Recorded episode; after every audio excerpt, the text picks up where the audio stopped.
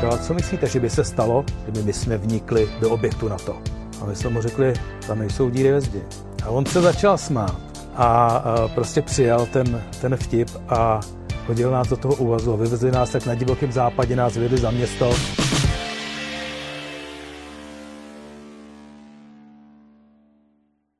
Přátelé, kamarádi, máme tady další díl motoplků. Vůbec nemám ponětí kolikátý, ale je to něco mezi 40 a 50, ale opravdu nevím kolik. A máme tady dneska významného velkého cestovatele, člověka, který podle mě, jak to uvidíte, uslyšíte sami, tak zjistíte, že opravdu projel velký kus světa. Budeme se o tom za chvilku bavit. Je tady Martin Pouba. Martine, ahoj. Ahoj, tě. Jsem rád, že jsi tady u nás v pražské prodejně Geneze. No a vy si, přátelé, uvařte kafe, nebo si nalíte třeba dvojku vína, sedněte a poslouchejte. Já myslím, že nebudete ani dutat, protože to bude zajímavý povídání. Tak, Martine, jaký to je být takový velký cestovatel, jak se to dělá. Ty si projel celý svět s výjimkou Austrálie, máš 60 roků a což víme teda, přátelé, jenom chvilku, ale naštvalo mě to, protože mám taky 60 a on vypadá mnohem líp jak já. Jako, tak dobře, nebudu to komentovat. No a řekni mi, jaký to je teda se dostat k takovému cestování. Ty to máš dneska jako náplň života, kromě práce samozřejmě a rodinného života, hodně hmm. cestuješ. Jak se s tomu dostal? Ty jsi Pražák, nebo jsi jako... Já jsem rozený Pražák.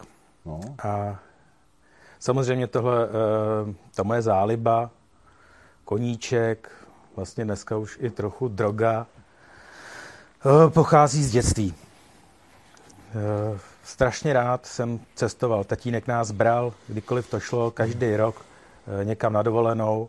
A já od těch dvou let jsem cestoval v tom autě, stál jsem mezi těma sedačkama a koukal jsem i na ty noční jízdy, kde jsme jezdili do té Jugoslávie, tenkrát ještě po vystřílených cestách. Když byla bouřka, pro mě to byly úžasné zážitky. A od malička jsem miloval motorky. Mm-hmm. Tomu zase mě vedl můj brácha. Takže uh, už od osmi let jsem seděl na nějakém mopedu, na nějakém stadionu. Uh, brácha mě vozil za sebou, uh, učil mě jezdit na pioníru stylem, že mě roztlačil, strčil do mě a já jsem kroužil a pak zase u něj jsem přistál, protože jsem nedošel na zem, buď u plotu, nebo mě chytil. Až se mi podařilo eh, s chodou okolností tyhle ty dvě záliby spojit dohromady. Hmm. Cestování a motorky. Takže jsem začal cestovat uh, na motorkách. No počkej, ty říkáš, že v 8 letech tě brácha tlačil a pak už testuješ to. Mezi tím ještě něco muselo být, uh, Tak samozřejmě tam byl značný, značný kus. Už v 17 letech jsem se zamiloval na Gimplu. To už jsem, já jsem vždycky jezdil na té motorce, na kterou jsem neměl, na kterou jsem neměl řidičák. Mm-hmm. To tě bavilo jako nejvíc, jo? No, no to tak, tak, tak to bylo. Já jsem byl trošku desperát, jo, uznávám tak v 15 letech jsem si konečně udělal řidičák na Pioníra mm-hmm. a hned jsem začal jezdit na 350. Na 350 jsem jezdil až do vojny a uh, po vojně jsem si teprve udělal řidičák na větší motorku, to znamená 350 vejš, tenkrát to bylo od 17 let. Mm-hmm. Já jsem si je udělal okolo, myslím, že 22. A v, právě po té vojně jsem měl, jsem měl pauzu. Ty motorky, které jsem měl, ty dvě 350 Eh, jsem svýmu synovci daroval, v podstatě, když jsem šel na tu vojnu, a hned jsem se oženil. Po, tak to není vojně. začátek, ale cestovatelské no, kariéry není, úplně. Ale chtěl si ho slyšet. Jo, jo, Máš no, tady. Povídej, Proč, že to tak nebylo. Jo. Až jsem uh, potkal kamaráda, možná si ho ještě budeš pamatovat, Libora Gínu. Jasně, pamatuju velmi dobře. Já jsem jezdil na půl litru, uh, který byl přestavený na čopra. Nakonec jsem to prostě sehnal. Začal jsem po těch sedmi letech té pauzy znovu jezdit na motorce. Mm-hmm. A Libora jsem potkal na nějakém srazu, který tam byl taky na půl litru. Takže, no, teda originál. A tak jsme se uh, dali dohromady a stali se z nás výborní kamarádi, můžu říct, jako na život a na smrt v té době. Mm-hmm. A uh, řekli jsme si, že uděláme mm, jízdu, ten, ale ne, na uh, půl litrech a uděláme první cestu a to bylo cesta na Bajkla v roce 2002. Tenkrát na výstavě zmínili jsme tady Jardu Šímu předtím, než jsme začali natáčet, tak je to legendární hltač kilometru, na který opravdu nikdo nemá. A tenkrát si pamatuju, že na výstavě motorek jsme s ním mluvili to bylo v roce 2021, a říkali jsme mu náš plán. 21.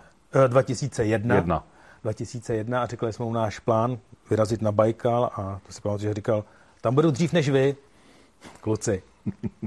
A naštěstí mu do toho něco vletělo, to, na, hmm. to znamená, že v roce 2002 jsme vyrazili s Liborem, on tenkrát na Bigu, já na Africe, přes Rusko na Bajkal. To byla první cesta, teda taková To byla jakoby první, větší? první dlouhá cesta, mm-hmm. před kterou nás... Uh, samozřejmě to, ještě, ještě tam předtím byl trénink. Co vydržíme? Jo? Hmm. Vy jste se tak jako Libor připravovali, byl, jo? Libor byl takový voják, pamatuješ si ho dobře, Jasně, prostě, dobře. který všechno muselo jako klapat, který, uh, který prostě se tomu věnoval hodně. A říkal, hm, bude to opravdu záhul, ta cesta jdeme to vyzkoušet. Pojedeme na víkend do Rumunska. A jezdili jste třeba aspoň po Česku předtím spolu? Nebo jezdili. tak jako? Aspoň Byli, něco jste dělali, byli, jo? Ano, jezdili jsme po Česku spolu a dokonce na těch půl litrech jsme eh, dojeli do Anglie, kde byl sraz Javy. Mm-hmm. Tenkrát byly motocyklové noviny. Já si se pamatuju. Jasně, no, tak my jsme stejně staří, pamatuju všechno. Tak, seděli jsme uh, uh, v hospůdce, popili jsme pivečko, četli jsme k tomu noviny a najednou článek je sraz Javy ve Wooten Basset nedaleko Londýna. Tak jsme na sebe řekli, jedem, tak jedem. Což bylo čtyři dny poté, co jsme četli ten článek, tak jsme sedli na ty půl litry mm. a vyrazili jsme. Mě v Krušovicích přestal dobíjet. Docela rychle. Litr, docela rychle. Vyndal jsem všechny žárovky, dal jsem si je do kapci a mířili jsme dál. V Bruselu mi to zdechlo. Libor vyndal svoji baterku, tu dal mě, já jsem mu dal tu vybitou, roztlačil jsem ho a dojeli jsme až do cíle. Tam o nás psali v novinách, samozřejmě byli jsme nejvzdálenější, nejvzdálenější jo, fakt? A ještě jsme teda vyhráli jízdu zručnosti. No. Oni jsou takový konzervativní, ty angláni, tak se do toho nějak moc nepouštěli. Ale bylo to, tak to byl ten začátek. Jo. Úplnej. Potom jsme měli trénink na Bajkal. Kde to jsme Rumunsko, teda, říkal? To, to Rumunsko, no, no. který jsme měli na víkend. 12 kilometrů na zátah. Aby jsme věděli, co jako vydržíme. Takže to jste pojali vyloženě jako cvičení, jo? To bylo vyloženě jako cvičení. Mm-hmm. A, a pak jsme tedy vyrazili na Bajkal, to byl nezapomenutelný zážitek, protože my jsme tam dělali generálku motoru na tom Bigu, kdy jsem ho Libora tahnul, myslím si, asi 500 km na laně do Krasnojarsku, protože mu odešlo ložisko motoru a tam jsme se seznámili se Ženou, to byl pomocník v servisu, který miloval motorky. Vím, že jsme tam dotáhli motorku na laně, bylo odpoledne, sobota, Ženě byl na trhu, vrátil se, Libor už, on, on byl ještě navíc Libor hrozně šikovný. Takže motor vyndanej, než se, vrátil, než se vrátil z trhu, vyndanej, říkal, nechoď mi sem, všechny šroubky si skládal do kolečka, mm-hmm. na nic nešahej. Já říkám, chceš pomoct? Ne, na nic nešahej. Ženě přišel, potřebovali jsme stahnout setrvačník, vyrobil uh, prostě stahovák na to, perfektní, byl šikovný a originál japonský ložisko sehnal během třech hodin. Hmm. Jsem říkal, kde jsi to sehnal? Hmm, tady večer v sobotu. Hmm, v obchodě jsem to byl koupit. A vím, že u nás v té době se na to tra- čekalo týden, jo? Na, když se potřeboval hmm. nějaký tenhle díl. No, říkal, já jsem to nutně potřeboval, tak večer mi ho prostě otevřela paní obchod a dala mi ho. Druhý den jsme to měli v Romadě a pokračovali jsme v krasojízdě na Bajkal. Po cestě zpátky v kamenech Libor upad, rozbil si docela dost pusu, tekla z něj krev. Tak jsme motorku, motorka spadla ze stráně dolů, jsme v kamenech a Libor to řešil plynem, což se tak normálně dělá, ale ono to nejde do nekonečna. Když dojedete nákladák, tak musíte zaklapnout. Mm. A jakmile zaklap, tak ta motorka se rozletěla na smyk předního kola právě ze strány dolů. A tenkrát si pamatuju, že to zastavila ta jejich, to je sanitka, zastavila nahoře, ale vyběhli z ní chlapíci a ptali se, odkud jsme, co jsme, a říkali, jsme z Čech. A říkám, no, vy Slaviáni. A se skákali dolů ze stráně, motorku vzali do teplejch, vytahli ji nahoru, my jsme z toho ty plasty, co tam bylo, něco jsme volámali a přijeli jsme zpátky do toho servisu. A oni říkali... Za ženou. Za, za ženou. tak jsme tam něco povařili. Já už jsem taky na té Africe měl nějaký šerámy. Eh, já jsem měl na Africe tenkrát Libor na, na Bigu. No, takže to byla naše, naše první cesta. Ještě to bylo zajímavé tím, že e, při jsme přijeli do toho servisu, říkali, my už jsme vás čekali. A jsem říkal, počkejte, jak jste nás mohli čekat? My jsme měli jít přes Mongolsko ještě. Mm-hmm. A on říkal, no protože Mongolsku je uzavřená hranice, je tam karanténa, což se stává poměrně často, že tam je nějaká karanténa, tak to bylo vyhlášeno. A řekli, já, e, Praha je pod vodou. Jsem říkal, no to není možný jsem tomu absolutně nevěřil, tak nám ukázali nějaké zprávy. A jelikož nám končila dovolená a měli jsme pět dní na to se dostat do Prahy, tak jsme na to sedli a skutečně jsme ujeli těch 6 000 km za pět dní. 1200 km denně. Hmm. Jezdili jsme jenom za světla. Ono přes to Rusko se jezdí docela dobře, protože jsou tam dlouhé roviny a pak ošklí města. Takže jedete přes tu Sibiř jo, Krasnojarsk, Novosibirsk, Čeliabinsk.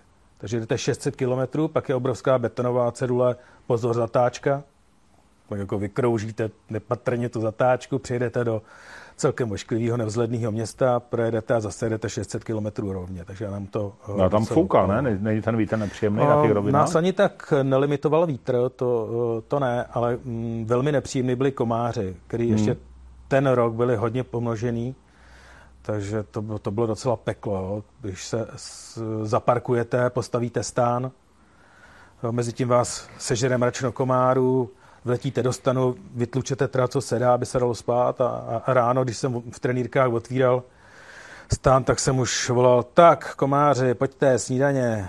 No a než jsem se obří, a přišli. To samozřejmě čekali už tam. Vyhladověli. No, takže to bereš jako první takovou, jako to byla, ano. první jako opravdu jako cestovatelský zážitek, jo? Přesně tak, protože před tou cestou a to nás... jsi měl 40, 2022, tak, ano. 2002, tak 40 roků. Ano. Tak tím to začalo, jo, tady tím. Tím to začalo, lidi nás strašně před tou cestou varovali. Jedete eh, do Ruska, na mm-hmm. vás sežerou, zastřelej. A tak, ale my jsme se setkávali samozřejmě ještě čím víc na východ, tím prostě s lidmi, kteří nám pomáhali a který byli eh, prostě sdílný, vyprávět cokoliv. Takže a co bylo dál teda? Vrátili jste se? Napsali jste, už si o tom tehdy psal, že já jsem nezmínil, že vlastně točíš filmy, jo, mm-hmm. přednášíš, mm-hmm. máš prostě takovýhle jakoby ty aktivity pro veřejnost odbornou. To už tehdy začalo, nebo ještě ne? ne? v tomhle směru oboru byl uh, prostě Libor, uh, který napsal článek. Mm-hmm. Možná, že já jsem taky, já, já rád píšu, takže myslím, že i já jsem napsal, ale uveřejňoval to tenkrát Libor. Nějakou přednášku, myslím, že jsme měli jednu, dvě. Uh, rok na to uh, jsme posílali, tím, jak ten Libor měl takový ty plány odvážný, tak rok na to jsme měli do Číny. Já nevím, jestli si to pamatuješ tu, nebo jestli jsme ti to vyprávěli, jak to bylo. Ne, nemyslím. Já mám kamarády, byl jsem v Nepálu, kamarády horolezce. Mm-hmm.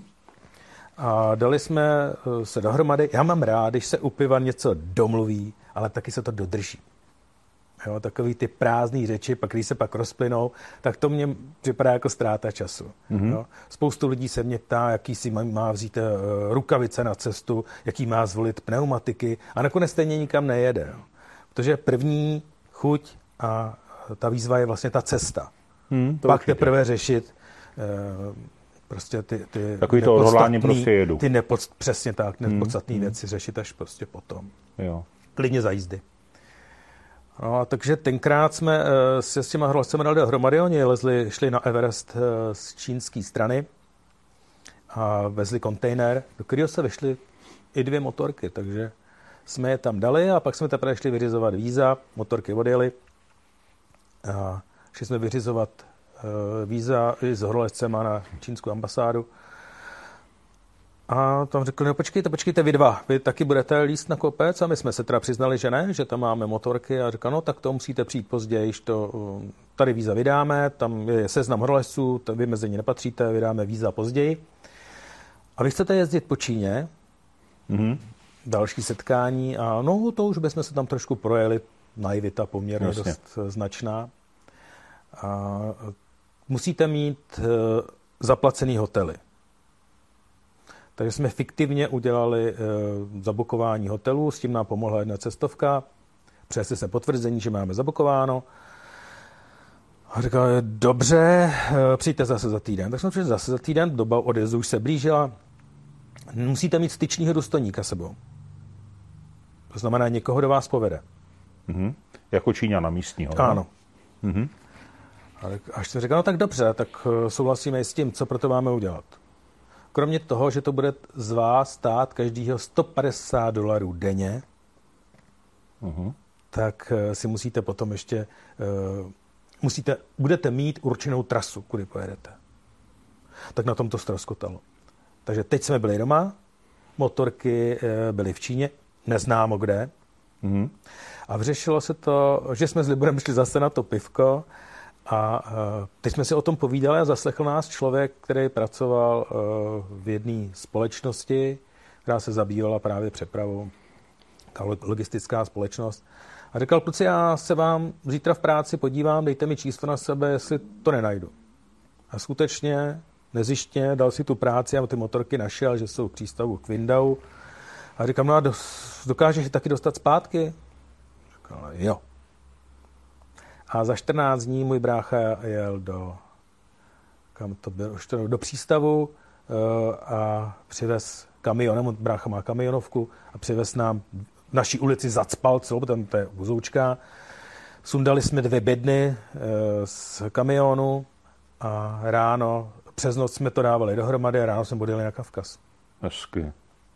Alternativní program, jo? Alternativní program. Mm-hmm. No a co bylo dál? Ty máš světy vlastně, no jak jsem to říkal, kromě té, eh, kromě té Austrálie a Antarktidy vlastně všechny, všechny uh, světadíly. Jak, jak jste pokračovali vlastně teďka? Pořád, já to dám dohromady časově, to je nějaký rok 2003-2004.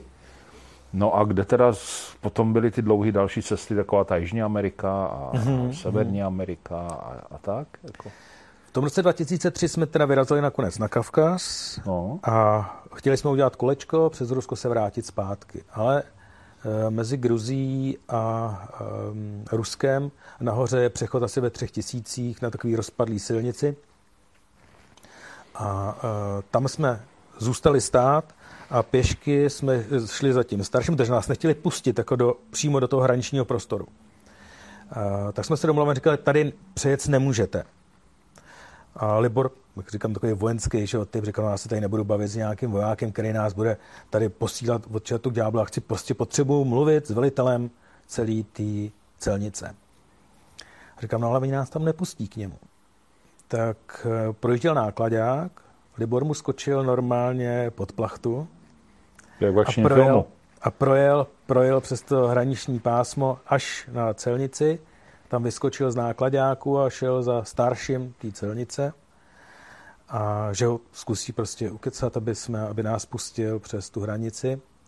A on říkal, kluci, co nejrychlejší, nevím, jak jste se sem dostali, ale co nejrychlejší jeďte zpátky. Tady přes tu hranici nemůže jet inostránec, jako cizinec. A, a nedávno tady byli Finové na kolech a museli i s kolama museli prostě zpátky. A jděte co nejrychlejší, blíží se večer, pojedete přes Osety, kde to vůbec není bezpečný. Mm-hmm. No tak my jsme se vrátili teda s nepořízenou zpátky na, eh, do Gruzie. Tam nás ubytovali nezištně nějaký prostě takový chalupáři, ještě nám dali všechny ty domácí produkty, takže jsme se tam najedli a pak jsme pokračovali podél eh, Černého moře přes Turecko zpátky domů. Vrátili jsme se teda o pět dní dřív a plánovali jsme cestu další. Ale v tu chvíli já si myslím, že už zakládal Libor rodinu a uh, pak nás čekala v roce 2005 ta nejdelší cesta přes Rusko. Libor, jak bylo známo, velký rusofil, takže to Rusko on to miloval. A to byla cesta po cestě kostí až do Magadanu. To vím, to si pamatuju. Tak. To vím, no. A to, a to samozřejmě bylo uh, velmi obtížné i, i na psychiku, jo, protože uh, jsme neměli benzín, uh, na cestě kostí. Ta byla, si myslím, neprůjezdná ta cesta v té době. Jo, kde, byly propadaný ty rošty. Já nevím, jestli, jestli zhruba víš, jak to tam ta cesta vypadá, že vyrazili z Magadanu. Jak z toho je film přece. Ano, máme z toho film. No, já jsem ho viděl. ten, no, ten Libor ho, ho dělal no, no, s no. kamarádama. A potom roce, takže jsme udělali tuhle tu cestu až do toho Magadanu, eh, když jsme dojeli, když už jsme do toho Magadanu dojeli, tak za náma napad sníh. Mm-hmm. byl srpen a my jsme se nemohli dostat zpátky. Takže jsme scháněli nejdřív loď, tam obchodovali především Ingušové s nerostným bohatstvím a na loď nás nevzali, protože nemají záchranný čluny. Jsem říkal, tak tudy cesta taky nevede. Týden jsme žili v Magadanu u jednoho chlápka, který nás tam potkal na ulici. Mm-hmm. A e, nakonec se nám podařilo sehnat šéfa Aeroflotu, pana Budarina, do dneška si pamatuju to jeho jméno, kam jsme s Liborem přijeli a e, on říkal, že nás vezme letadlem do Moskvy a že to stojí teda přibližně, řeknu, 25 tisíc na osobu, letenka i motorka. A my jsme mu řekli, že máme jenom 25 tisíc všichni dohromady. Pokýval hlavou, zavolal do bagážního, tak byl takový ten starý telefon, takže už nebylo slyšet. A říkal, budou platit 25 tisíc. A říkal jsem, jak to mám udělat? A on říkal, razpíší je to. A praštil s tím telefonem, že jo, zítra přijeďte. Jasně. No, vypuste benzín z motorek, tak jsme schánili nějaký, nějaký nádoby. Samozřejmě v bagážním řekli, no to tady do trávy, že jo, kam ruská kam jinam. zem, kam jinam, že jo, no, tak hmm. jsme to vypustili. Do trávy, zrcátka jsme sundali štít, trošku jsme to obalili, protože oni ty motorky položili uh, normálně v tom zavazadlovém prostoru. Když jsme do toho letadla nastupovali, tak měli český výstostní znaky, Mm-hmm. A to bylo prezidentský eh, letadlo naše, který bylo vyřazený z provozu a tam normálně lítalo. Jasně eh, na lince. Takže takhle jsme se dostali do Moskvy a z Moskvy, krát si pamatuju, že brzdové destičky už jsem neměl. Už řetěz, ten jsem pomalu coural po zemi. A eh, spali jsme tenkrát na hřbitově za tou Moskvou a ráno bylo asi tři hodiny, čtyři, já jsem nemohl spát, tak jsem obešel ty spacáky, každému jsem podal ruku a říkal jsem, já jedu dál. Prostě protože kluci chtěli ještě do nějakého muzea vojenského se podívat a, já jsem říkal, že mám tu vojenskou techniku, když už, tak mám radši, když se pohybuje, abych viděl, co to dokáže, eh, tak jsem vyrazil sám teda domů. No. Z té Moskvy? Z té, z té Moskvy. Hmm.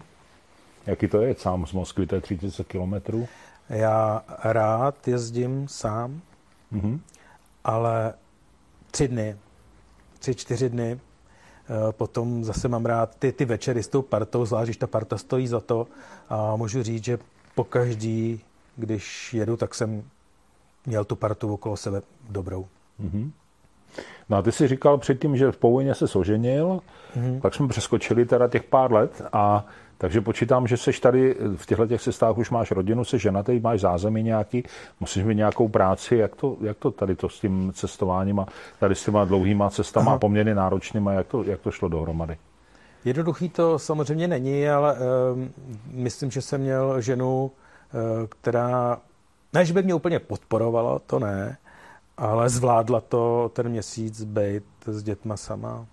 No nejenom to, ale ona přece jako musela být trošku tím překvapená, když najednou se rozhodl, že budeš takhle cestovat a je to náročně na spoustu věcí, na peníze, na organizaci, bojí se o tebe samozřejmě, protože jdeš ještě navíc jako eh, prostě kus cesty a, a je to na motorce a ještě do takových, dejme tomu, destinací, kdy, kdy člověk neví, jako nemá třeba o tebe zprávy. Nebylo s tím nějaký potíže, nebo jak, jak to jako?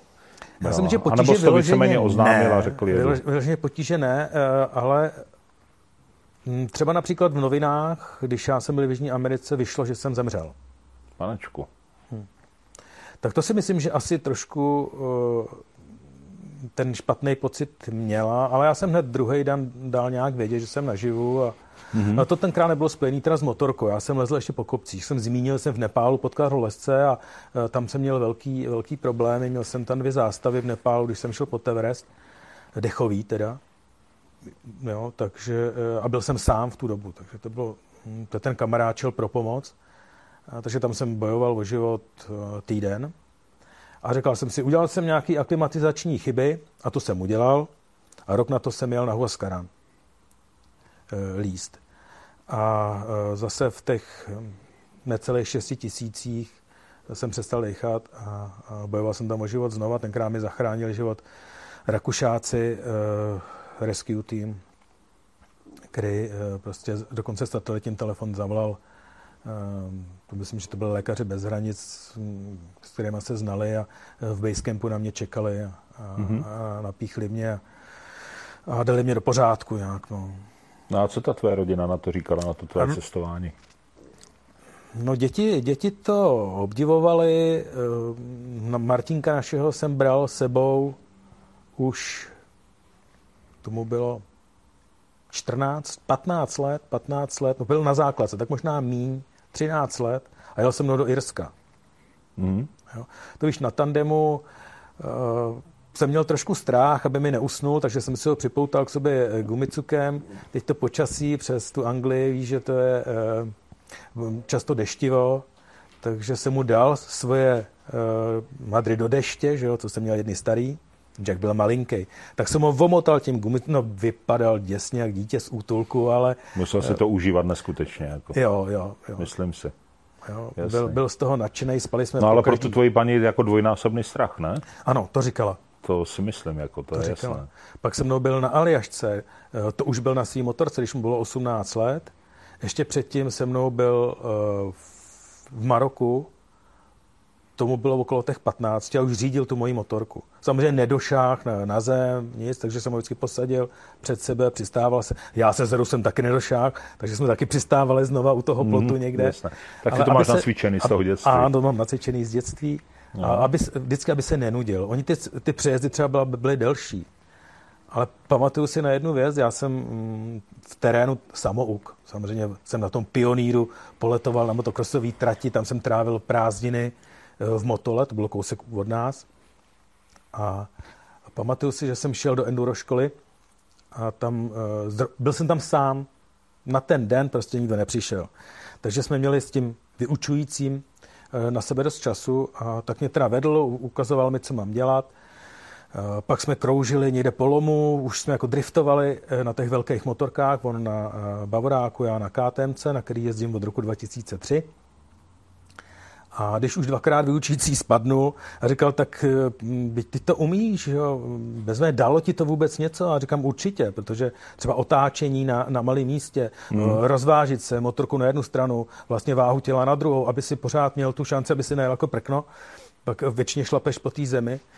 Eh, takže to jsem se tam naučil a on říkal, víš, já jsem jednou projel v Maroku písečnou řeku.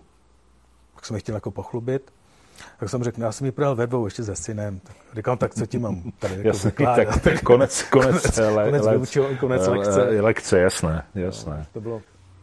No a tak, no a kde teda potom to pokračovalo dál, takže paní máma se s tím asi musela smířit. Ano, paní máma je, se s tím to jasné. smířila a mm, fungovalo to, myslím, že poměrně dobře. No a co jsi dělal v tu dobu, čím se živil? Já, pracovat, tak, ne? Eh, já jsem původně eh, chtěl před revolucí, vrátil jsem se z vojny, můj tatínek byl zubař, mm-hmm. ale byl stomatolog, neměl doktorát. Ale přitom mm, dělal i na křesle, i přes zákaz, jako dělal i pacienty na křesle. A furt si přes řekla Martínku, ty dostuduješ tu medicínu a konečně to zlegalizujeme a bude mít svoji laboratoř a bude mít tady ordinaci a tak, takový měl představy. Mm. A já jsem skutečně do toho po té vojně, eh, takový ty telecí leta byly za mnou a eh, měl jsem opravdu do toho chuť. Chtěl jsem se eh, věnovat medicíně. A tři roky jsem byl v nultém ročníku medicíny, dělal jsem v tu chvíli teda zdravotního bratra, dělal jsem na dětským. Strašně mi to bavilo dělat na tom dětským s těma dětma. A dělal jsem na sále, byl jsem sice na chirurgii a chodil z každý čtvrtek, jsme měli přednášky. A chodil jsem tedy do školy a snažil, a dělal jsem přijímačky. Mm-hmm. Každý přijímačky jsem udělal třeba jedna, dvě jsem měl, což byly druhý nejlepší přijímačky.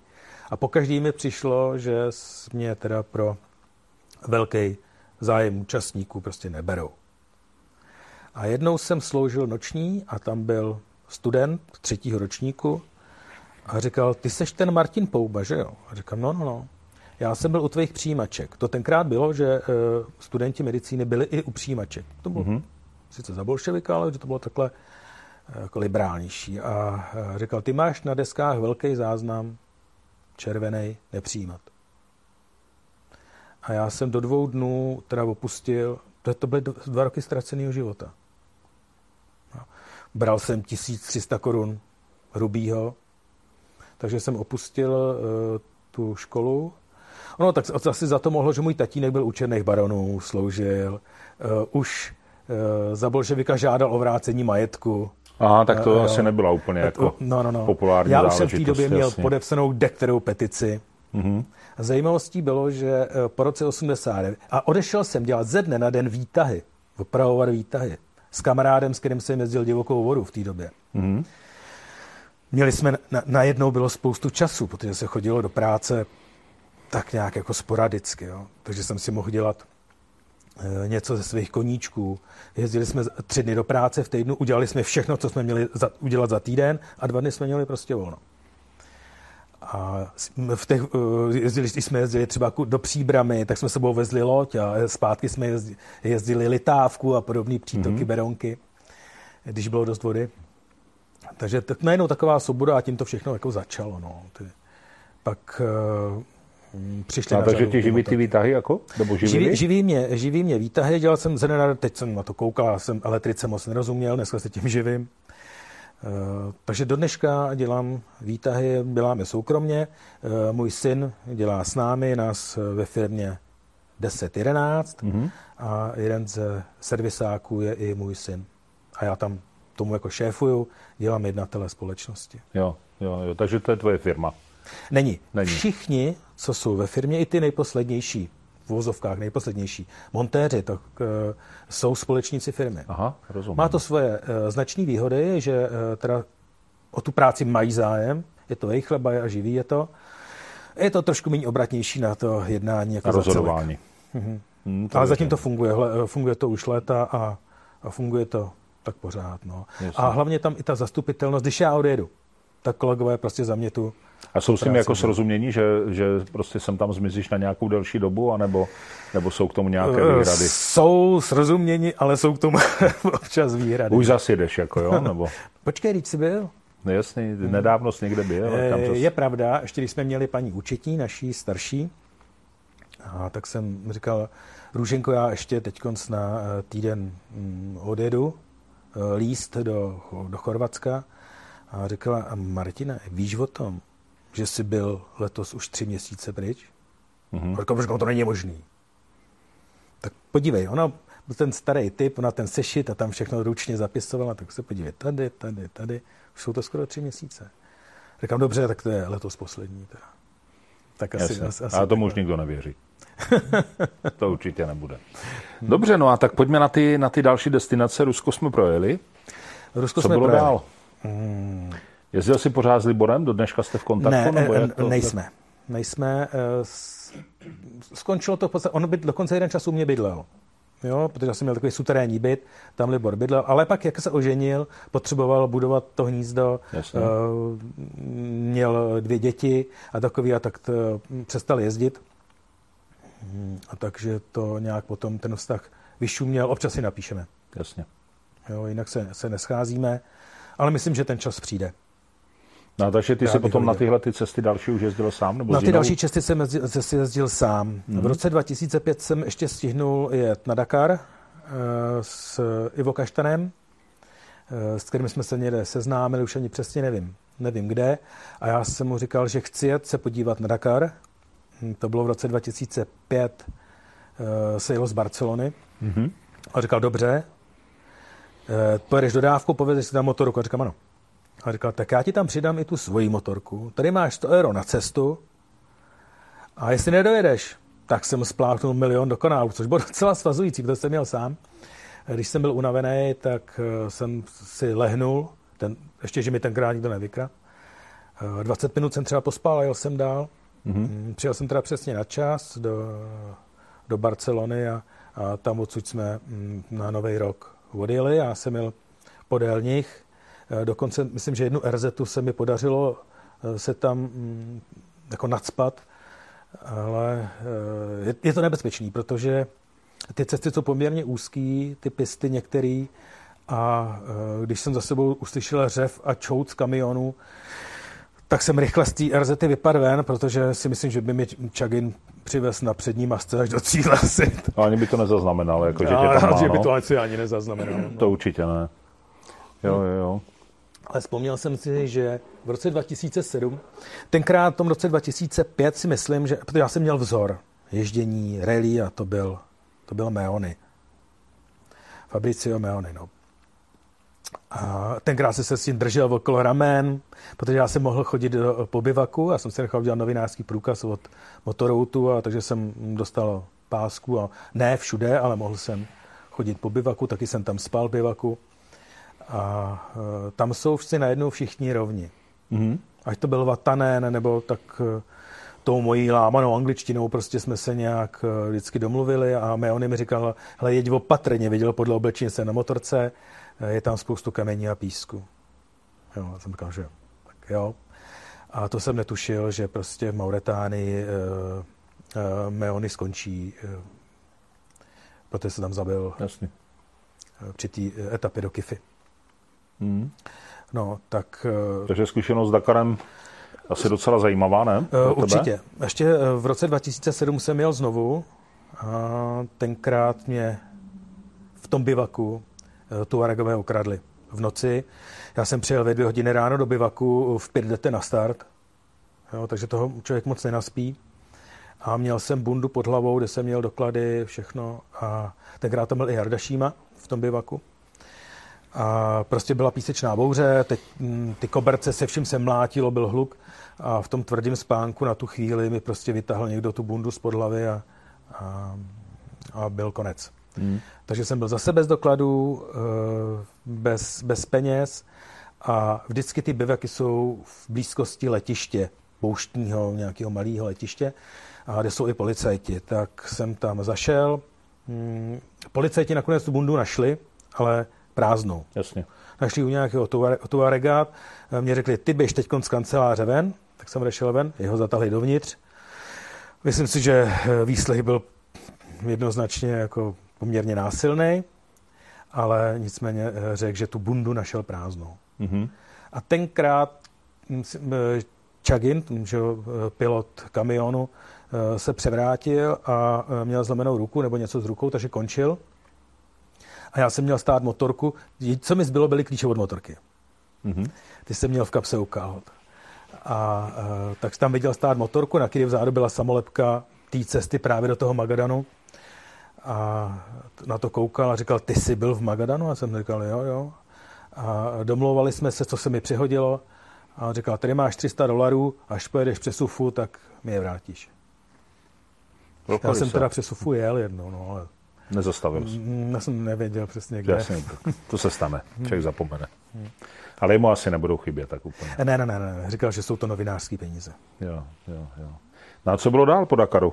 Tak eh, to byl Dakar, mezi tím jsem ještě dělal, eh, jsem projel nějaký cesty, jednou Maroko v roce 2006. A víte, abych ti pravdu řekl, eh, já si to už kolikrát přesně nepamatuju, proto musím jet někdy znovu, abych si to ožil. A pak, na, ano, v roce 2007 jsem měl ještě Mongolsko. A to byla první taková výprava, kterou Je, jsem vyloženě jako orga, organizoval. Mm-hmm. Sehnal jsem na tu cestu čtyři lidi. Čtyři lidi, ano. A uh, měli jsme tenkrát ještě Defendera a ten nám měl doprovod. Mm-hmm. Tam byl tenkrát redaktor z Motoroutu, původní, úplně jeden z těch prvních, a můj kamarád, který to auto řídil. Takže to byla cesta, to byly cesty doprovodný. Mm-hmm. Mongolsko bylo poměrně zajímavý. Eh, v té době jsem měl první navigaci. A říkal jsem, pojedu podle, podle navigace, bude bezvadný. Já jsem nevěděl, že se tam taky musí hrát nějaký mapy. Jo. Jo, Takže jakmile jsem opustil Polsko, tak jsem tam měl jenom základní raster a eh, jezdil jsem teda jako podle kompasu. Hmm. Takže jsem měl eh, namířenou šipku na někam na nějaký místo. Tím směrem a, jako. A, a jeli jsme jenom podle šipky. Takže písek, skály a to bylo to ono, co, co nás baví. A tenkrát jsem sebou měl uh, kamaráda uh, Romana Floriana, který se mnou jezdí do dne, doteď. Vlastně předevčím jsme se vrátili ze Sardinie. A ten tu jízdu v terénu miluje taky, takže jsme si tam užili. Mm-hmm. Zastavila nás až řeka, kterou se nám podařilo přebrodit na, na druhou stranu. Čekali jsme, až upadne voda, protože bylo tam přes metr vody. a dotlačili jsme to, eh, tlačili jsme ji jako vypnutou tu motorku, aby tam nasálo vodu, dotlačili jsme to na druhý břeh, takhle jsme tam všechno nasunuli, ty, ty čtyři motorky dohromady plus toho Defendera a že teda pojedeme dál, když jsme to všechno uh, znova zbalili ty věci a jsme si že jsme na ostrově. No, a že to druhý rameno je teda ještě daleko vodnatější než, než to původní, no, takže jsme se zase vraceli zpátky. Hezký zážitek. Tam jsme, tam jsme potkali v Uazu Poláka, Poloček se jmenoval, což byla legrace potom, že jako Poloček. Jasně. A který s náma potom jel, jel dál. No. Hmm. Pořád jsme toho Uaze opravovali, přestalo mu to brzdit. Uh, tak jsme tu praskla mu brzdová trubka, tak jsme vzali dva kameny, spláci jsme ji dohromady, tak brzdil potom už jenom na tři kola. Já to zatáhl zase do nějakého terénu, takže jsme skákali po kamenech na nějaký kopec, pak jsme zase sjížděli dolů. Kamarád z Defendru mi říkal, ty jsi blázen, prostě ten poloček s tím uvazem, teď mu to nebrzdí, se tady někde zabije. A zastal se mi tenkrát ten Roman Florian, říkal, kvůli tomu sem jedeme, aby jsme jezdili. Jasně. Takovýhle nádherný prostě hory a skály mimo asfalt. No. No na, ten, na tenkrát to mongolská nezbylo už tolik času, takže jsme ho projeli, já nevím, jsme tam, byli jsme tam asi pět dní a museli jsme se vracet před Kazachstán zpátky. A to, byl, to byla uh, část, uh, velmi to, ten Kazachstán neježdí strašně těžký. Jo, je to největší středozemská země, podnebí tam je, jaký je, uh, v minus 30 v zimě, plus 50 v létě. Hmm. A když zafouká Saraton, eh, to je vítr, který vane z pouště, tak eh, vám spálí ucho, ani i když jste ve stínu. Jo. To, to, hmm. se mi to stalo. No, takže to je těžké nejezdění. Jsme rok na to vlastně uh, udělali ještě už touhletou partičkou, která se vystříbrala, vystříbřila trochu v té cestě do Mongolska, se vystříbrala taková parta, právě Roman Florián, Standa Tikal, a já jsme jeli na motorkách a e, zase s námi jel doprovodný Defender, který řídili noví kluci, kteří odkoupili část toho Defendera. Jsme ho měli tady na tři díly.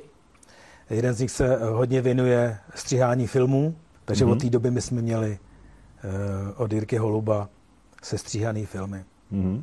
Myslím si, že tu práci dělá skvěle a že lidem se to vždycky líbí. Jako určitě, tak na srazech motoroutu, tam já jsem to viděl moc krát a vždycky to vzbudilo veliký, veliký zájem a veliký ohlas a lidi ani nedutají, když to tam hmm. pouštíš, to je pravda. A ta cesta tenkrát eh, byla do Kyrgyzstánu. I ten film se jmenuje Kyrgyzstán nesplněná mise. Hmm. A taky to tak bylo. Eh, my jsme se dostali, to kolečko, já jezdím kolečka. Jo, nerad se vracím po stejný ose. I kdyby to mělo být jenom prostě 10 kilometrů, tak se nerad vracím. No, prostě po stejným asfaltu. Po stejným asfaltu nebo po, stejným, eh, hmm. po stejných stezkách. A, takže tu cestu jsem měl naplánovanou uh, přes Rumunsko, Bulharsko, uh, Turecko, Irán uh, do uh, Turkmenistánu. Uh, do Turkmenistánu je těžký se dostat, ale nějak se nám to povedlo. Uzbekistán a uh, Kyrgyzstán mm-hmm. a z Kyrgyzstánu potom do Kazachstánu a, a domů Ruskou Ukrajina druhou stranou. Tenkrát nás zastavila válka, která byla e, v Kyrgyzii, mezi, mezi Uzbekama, e, prostě byl tam válečný stav, hranice uzavřený. A v tu chvíli nám přestali navazovat víza. Takže e, jsme dojeli, nechali jsme stát auto s těma dvouma motorkama v horách, kde jsme spali, my vždycky spíme jako venku, nespíme v hotelích výjimečně, eh, když jsme promáčený nebo už prostě na doraz unavený, tak někdy to je potřeba si odpočinout posteli. A na motorce jsme dojeli na letiště, kde jsme si nechali udělat uh, výzum prodloužení směrem jako do, uh, dopředu do toho Kazachstánu aby jsme se teda vyhli té Girgizi a mohli jsme rovnou letět do Kazachstánu, to se nám podařilo, udělali nám to. A když jsme přijeli na hranici a řekli, vy dobrý, ale ty motorky nemají ty víza. Mm-hmm. Takže nás to stálo asi, asi, asi 150 dolarů za všechny, že teda mm, jsme s těma motorkami mohli projet do, do Kazachstánu a já jsem musel sepisovat protokol. A říkal, že musí přijet naše zastupitelství a sepsat protokol. Říkal, tak ho se píšu sám. A on říkal, hm, ty znáš písať po rusky? A jsem říkal, jo, A se vždycky tak do toho pustím. Nevěděl jsem, jestli to umím po těch 30 letech, co jsem byl ze školy ven. Jasně. Jestli to, ale tak zvládnul jsem to. Mm-hmm. Ale musel jsem to napsat za všechny, to znamená pětkrát. Mm-hmm. A ten protokol nebyl krátký. Jo, takže jsem říkal, dejte mi kopírák, já to budu psát. Ne, všechno musí být originál. no. Přísnost musí být, no. Pořádek musí být. No, takže jsme se dostali do Kazachstánu a já už jsem tenkrát měl mikinu, i pro kluky jsem sehnal s nápisem Extreme, nějakou prostě, která někde, tenkrát jsme ji dělal ještě s Liborem a, a s jedním kamarádem. A, a večer jsme seděli, když zapadlo slunko, jak jsme seděli za nějakou tou dunou e, v té stepy, hm, kde jsme si rozložili tábor. A ten uh, Roman Florian mi říká, Poubes, když teda nosím mikinu Extreme, pojďme jet z Aralského moře zítra. Tam se jen tak nikdo nedostane. Říkám, tak jo, tak uh, jsme nakonec, eh, Standa Tikal říkal, že ne, že uh, se mu do toho nechce, že to bude hodně těžký a bylo. Tak jsme se ve dvou pustili, ani doprovodný auto nejelo. Ty jeli směrem na Šalkar, takový město, kam vede teda hodně špatná cesta. A my jsme se s Romanem rozhodli, že pojedeme napříč stepí na jedničku, na dvojku, se tam hrkáte, skáčete, sedem tomu Aralskému moři podle té šipky, kterou jsem měl nastavenou. Mm-hmm. Až jsme dojeli k útesům, protože to eh, Aralské moře ustoupilo hladinou tím, že svedli eh, Amudariu a Sirdariu do trubek v rámci zavlažování a pustili tu vodu do, do písku, že zúrodníme že eh, pouště stepy, no nesmysl. Samozřejmě Aralské jezero vyschlo, teď tam vznikly ty útesy a nám se po nich podařilo se skákat dolů. Já si pamatuju, že jsme ty motorky házeli do vyschlých řek, vlastně jo, že jsme ji sesunuli, pustili jsme ji dolů ty 3-4 metry do toho koryta té řeky a tím korytem jsme jeli tak dlouho, až jsme dokázali někde vyjet, jo, kde ten břeh byl trochu mhm. mírnější mm-hmm. a těch mhm. řek tam bylo spoustu. Takhle jsme, až jsme se k tomu Moralskému moři skutečně dostali, bylo to nadšení prostě, že jsme se probojovali do těch míst.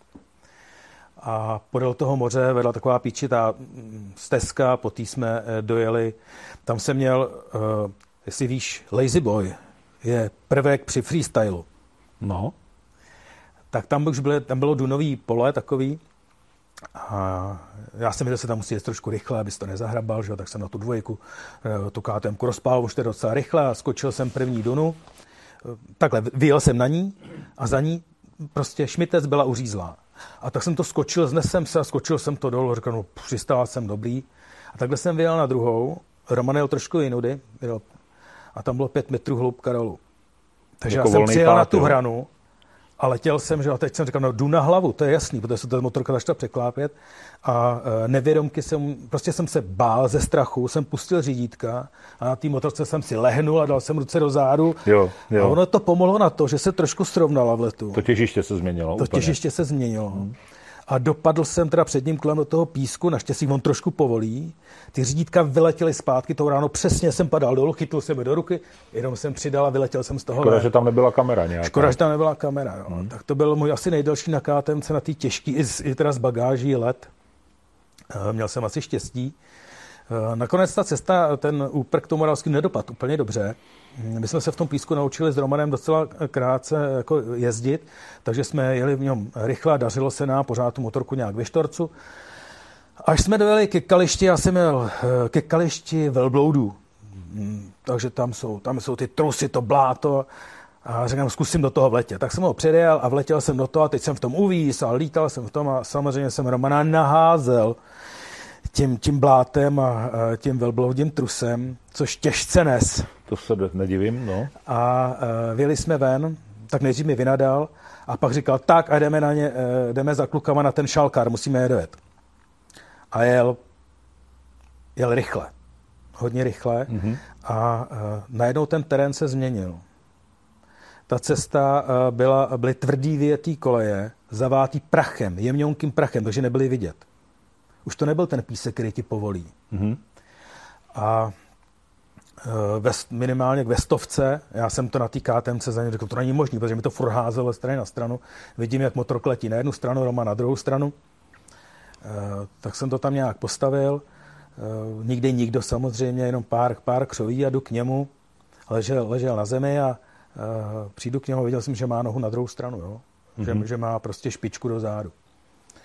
V tu chvíli jsem snad dělal, že to nevidím, říkám, no, jsi v pohodě a říkal, no asi dobrý, no, tak já jsem šel zvednout tu motorku jeho, říkám, ta snad bude dobrá a říkal, vůbec, já mám, já mám nohu na druhou stranu, narovnej mý.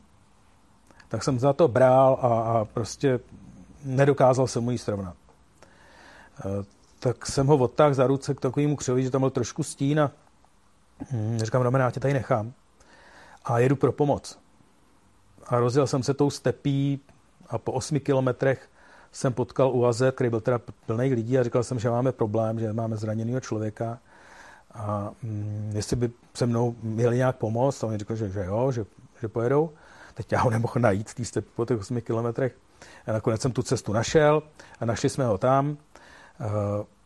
15-letý kluk, který seděl v tom úvazu v žabkách, tak vylez ven.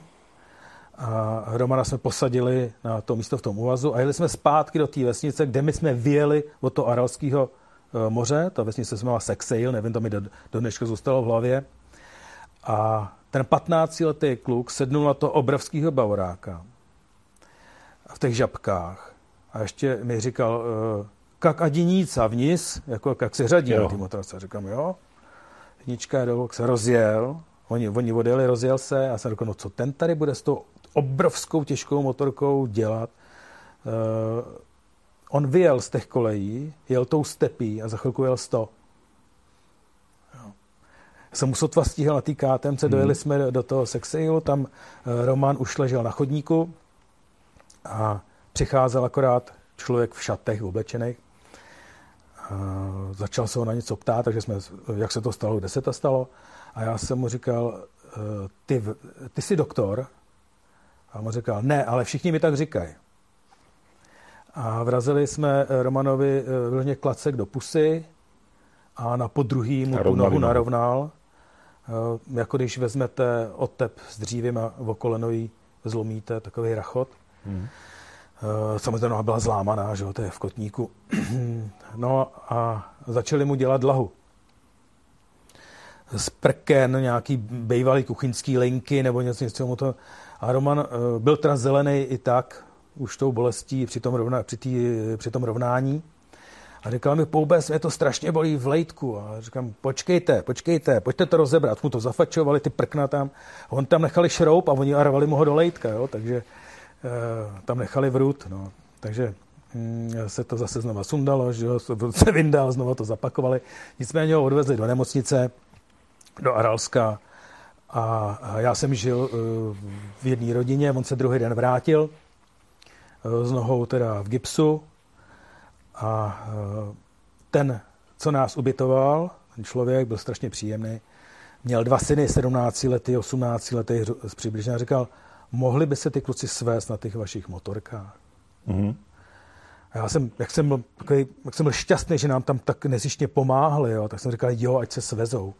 Jo, a zase v žabkách vyrazili na tým KTMC, jeden druhý na tom Romanově hm, velkým bavoráku. Vyrazili, já jsem koukal, kterou to ulicí v tom písku, jak to, a teď jsem teda čekal před těma dvířkama, kdy to teda se otočí, vrátí si jinou zpátky. No, po půl hodině mi to přestalo bavit, tak jsem šel zpátky do baráku, ale byl jsem teda nervózní. Hmm, to věřím. Vrátili se zhruba za, za dvě hodiny.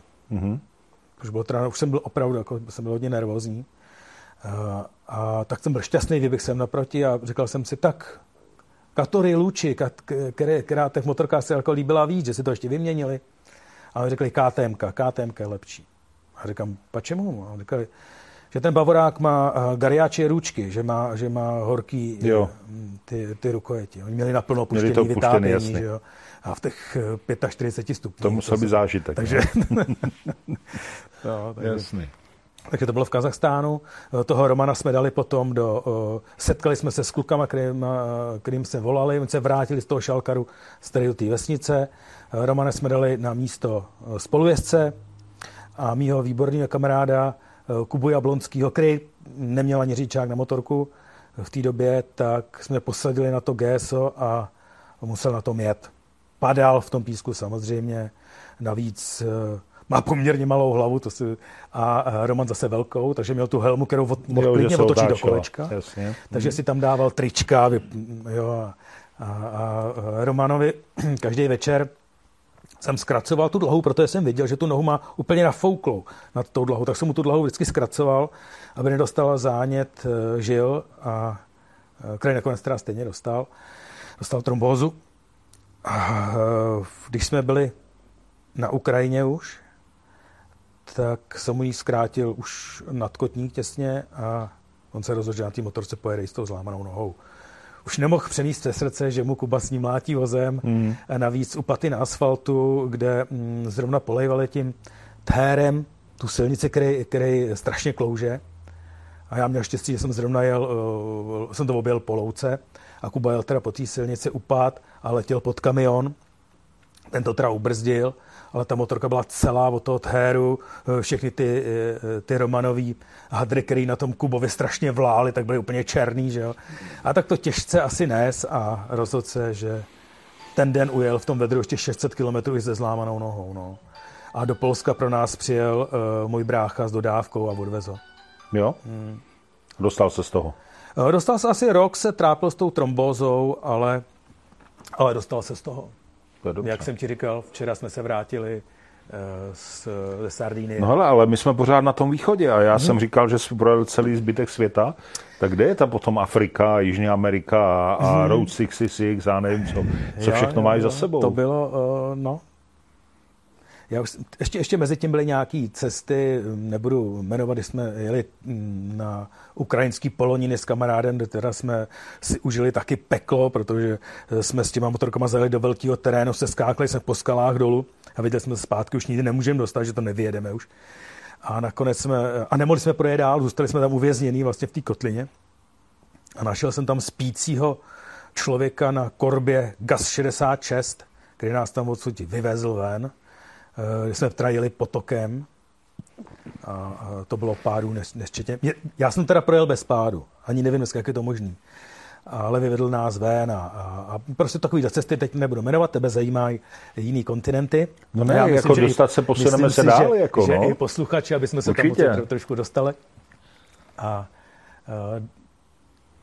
řekl jsem si, že e, mě strašně láká Jižní Amerika, Eh, po té, co jsem teda na Huascaránu, tak si pamatuju, že, ta, že ten kontinent je strašně barevný a ty lidi uh, jsou příjemní.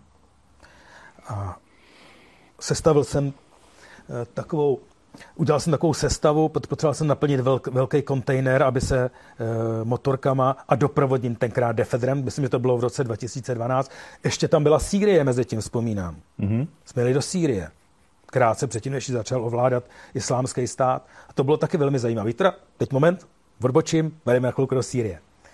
Uh, jeden náš známý měl za kamaráda Syřana, který vozil kamiony do Sýrie a tam je prodával. Mm-hmm. To znamená, že ty největší trosky těch rozpadlých kamionů tady skoupil, naložili na jeden návěs a najmul si řidiče, který je odvezli na syrské hranice. A k tomu jsem se nachomejtl já, znova ten Roman Florián a ta partička, s kterou jsme byli zvyklí jezdit. A řekli jsme si, že ty kamiony odvezem na ty syrské hranice a do jednoho chladáku si dáme Defendera, kam se vejde, a motorky. Mm-hmm. Takže jsme vyrazili, já si teda musím přiznat, že jsem neměl v té době eh, řidičák na na, na, na návěs, měl jsem jenom na nákladák, ale Ečko na, na návěs jsem neměl, takže bez papíru jsem eh, vyrazil do Sýrie. Eh, první při výjezdu jsem porazil bránu, dobře, na celnici rumunský jsem porazil lampu, jsem vyjížděl z řady a ten kamion přece jenom trošku naběhne a tam byla obrovská výbojka, která osvětlovala v noci celou tu celnici. Mm-hmm. Za mnou stali kamarádi, jak mi to vyprávěl, já o tom nevěděl, co se děje za mnou. Že? Takže jsem vytočil volant, protože jsme měli volný průjezd a uh, vyjel jsem ven, tudíž jsem napružil tu lampu, úplně jsem takhle ohlap. A jak jsem z toho vyjel, tak se vrátila zpátka a ta obrovská výbojka spadla na zem před toho kamaráda, co jel za mnou. Tak by to pak vyprávěl večer nebo někde, když jsme, eh, když jsme zastavili. Nicméně nikdo mi nekontroloval, hranici jsem projel eh, a takhle jsem se dostal až na syrské hranice a tam si převzali kamiony už ty, co na nás čekali, ty Syřani. My jsme měli syrský víza a my jsme si vydali, měli jsme tam svodidla, po těch svodidlech jsme vyjeli s tím Defenderem ven a s motorkama a dostali jsme na ruku výplatu a za tu jsme jeli přes Sýrii a vraceli jsme se přes eh, Turecko, myslím, jsme se vraceli do e, Řecko, Albánie a tam tudy jsme se vraceli zpátky. No, byla to docela zajímavá cesta. Tím, že jsme dostali ještě zaplaceno, tak jsme jeli vlastně zadarmo. Ty jsi narazil při jedné otázce na to, že to stojí nejen čas, ale i peníze, to cestování. To naše cestování, já když řeknu, za kolik udělám měsíční cestu, kolik mě stojí, tak lidi při těch přednáškách jsou strašně překvapení, protože si myslí, že jsou to 100 tisíce korun. Ne, běžně mi to stojí tak okolo 40 tisíc ten měsíc. Mm-hmm. Já myslím, že jsou lidi schopní těch 40 tisíc za měsíc utratit i tady. To byl se sporu. Jo. Nemusí vyjet. No, je to teda nízkorozpočtová akce, nespíme po hotelích, eh, jak jsem říkal, výjimečně. Mm-hmm. Tak, vrátím se. Tak, to byla ve zkratce Sýrie. E, jsou tam, ale řeknu vám ještě, ještě o té Sýrii jednu věc. E, Kubu tam zavřeli. Ten, co jel v doprovodném Defendru. Takže teď bude vězení. Eh, skutečně eh, v noci, kdy se nemá jezdit, jsme udělali výjimečný přejezd, nechal jsem se přemluvit, že ještě kousek popojedeme, protože říkám, že za tmy prostě se jezdit nemá, zvlášť v letech zemí. Za prvé nic nevidíte, jo, za druhý ty lidi jezdí vlastně neosvětlený, což se právě stalo. Kuba přehlíd v tom doprovodném Defendru Eh, kluka na motorce, který eh, nebyl osvětlený, to, že neměl řidičák a doklady a neměl značku, to tam nikdo neřeší. Eh, skutečně ten kluk byl zraněný, udělal nám hlavou, jezdí bez helmy, hlavou díru do kapoty u auta, zlámanou nohu, ještě, ještě cosi. Takže v tu chvíli to bylo strašně nepříjemné, protože my jsme zastavili a v tu chvíli okolo nás byla vřava lidí, udělal se kruh Uh, za chvilku jsem zahlíd zbraně. Říkal, no to, to není příjemný. A uh, byl na chomejce k tomu bývalý Chorvat, který žil tam, to řekl, okamžitě zavolejte policajty a jděte tady odsaď. Takže policajci se podařilo uh, zavolat, kluka naložili do nějakého osobního auta, ještě mu tu zlomenou nohu skřípli do dveří, odvezli ho do nemocnice a my jsme se dostali teda na uh, policejní stanici. Uh, tam jsme byli byla tam otevřená eh, cela, takže tam jsme spali v té cele, ale mohli jsme se volně pohybovat. Pak nás k sobě vzal právě ten Chorvat, o kterém jsem mluvil, toho jsme spali jeden den, ale pak nás nějak vypakoval, protože nevonili jsme zrovna, jako jo, to musím uznat po těch, po těch vedrech a v těch pořád těch hadrech jsme se neměli kde umýt. Tak si myslím, že to byl jeden z důvodů, proč nás tam eh, odsud vypakoval. A e, zajímavý, druhý den proběh soud. Mm-hmm. Já jsem se teda vyžádal, že u toho soudu může, můžu být. Jeden z těch policistů uměl anglicky, Kuba uměl výborně, takže překládal. E, takže jsme začali s tím, že teda kluk neosvětlený. Nejdřív, pardon, ještě, ještě předtím nám poradili vyrovnání mimosoudní s jeho otcem. Zeptali jsme se, jak dlouho bude přibližně v neschopnosti. Eh, říkali eh, kluci, tak přibližně měsíc. Ptali jsme se, kolik dělá výplata. Měsíčně říkali 150 dolarů. Takže jsme nabídli 250 dolarů tomu jeho otci na schodech, jsme ho potkali v tý, na tom soudu a on řekl, že chce 250 tisíc dolarů. Panečku. Eh, tím bylo rozhodnuto a eh, za stolem s kladívkem seděl obrovský Syřan. A teď jsme teda vyprávěli příběh, že teda jel neosvětlený, bla, bla, bla. A on všechno pokýval, klepnul kladívkem a řekl vinen. Mm-hmm. A to znamená, že do vězení. Eh, mezitím ten eh, jeho spolujezdec v tom autě eh, zaktivoval všechny známí v Čechách a strašně nám pomohl pan Schwarzenberg, který v té době byl minister zahraničních věcí, spojil se s naším konzulem a vyslal ho za námi do toho města, kde my jsme byli. Jenže jak to v té Sýrii, to soudnictví tam je rychlý prostě. No to, No, marně to srovnávám, když u nás někoho kvůli něčemu zatknou a soud proběhne za rok, pak, no, nevím, prostě, jo. Eh, je to těžký. Eh, takže vinen, eh, za dvě hodiny přijel Anton, Kubu hodili mezi ostatní vězně a odvezli ho do Dary do vězení. Přesně to auto zahlo za rok a viděl jsem, jak přijíždí oktávka.